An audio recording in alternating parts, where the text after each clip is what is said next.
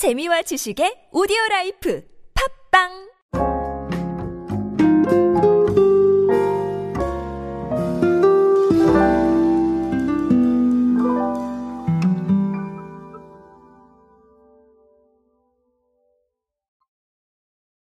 아마도 맥주는 여러분들께서 뭐 취향에 맞춰서 아마 잘 골라서 드실 거라고 생각을 합니다.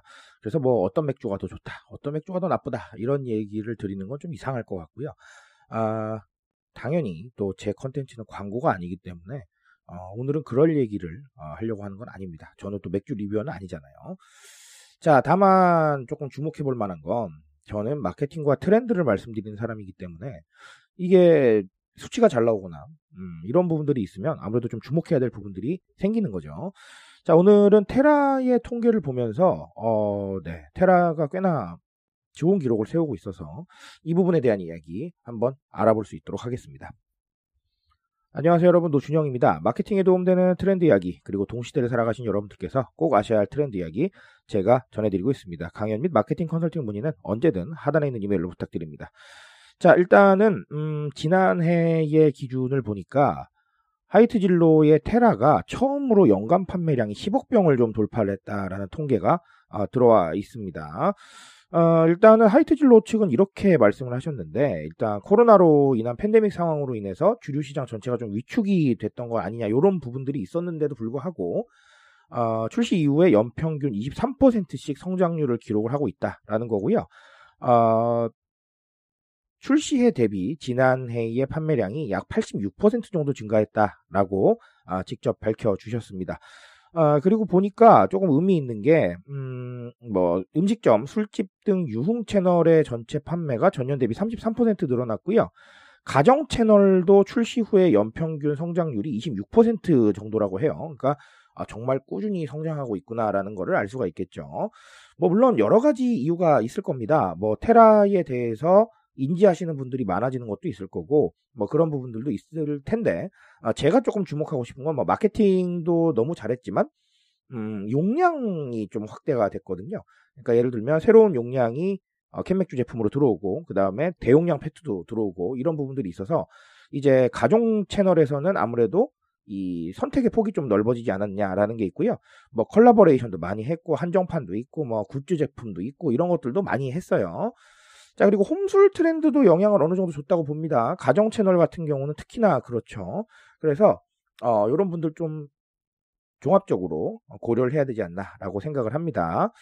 자, 일단은, 어, 용량에 대한 부분은요, 이, 우리가 소비를 할 때 굉장히 다양한 상황을 생각을 하게 됩니다. 무슨 얘기냐면, 어, 방금 뭐, 새로운 용량도 나오고 대용량 페트도 있다, 뭐 이런 말씀을 드렸었는데, 제가 홈술을 한다고 하면 사실 대용량은 조금 부담스러울 수 있을 것 같아요. 자, 그러면 상황에 맞게 소비를 하고요.